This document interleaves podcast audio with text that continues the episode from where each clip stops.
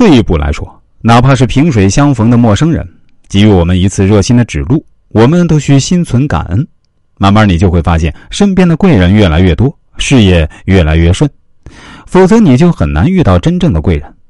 另外，还有一句话说的很好：珍惜才会拥有，感恩才会天长地久。面对贵人也如此。第四点，千万莫存贪念。当你在成长中得到贵人的帮扶，这是上天给你的赐福，得之幸也。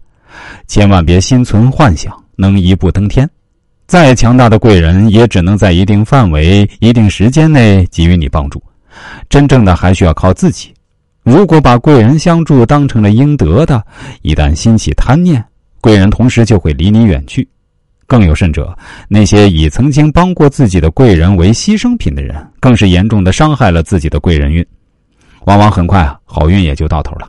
因为，连帮助你的贵人你都能伤害，不懂感恩，谁还会帮助你呢？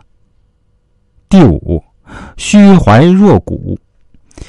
林则徐有句话说得好：“海纳百川，有容乃大。”我们看很多地方，或者是很多人家里啊，都把这八个字当做一副对联，但是真正能够在生活中做到的却少之又少。实际上，一个人要想有所成就，就必须要有豁达的胸怀。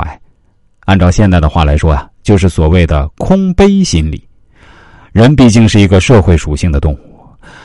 除非是绝对的出世达人，一般来说啊，从小到大不可能一直靠自己，无一例外都是在各种各样的人的帮扶合作中成长起来的。如果你不够谦逊恭敬，又有谁愿意成为你的贵人呢？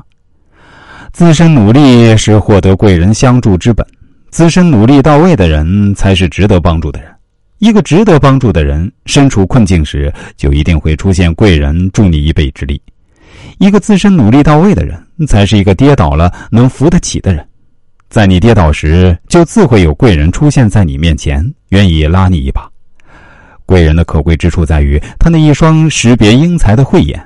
一个不值得一帮的人，一个跌倒了就扶不起来的人，就是扶不起的阿斗，是不会得到贵人的垂青、贵人的助力的。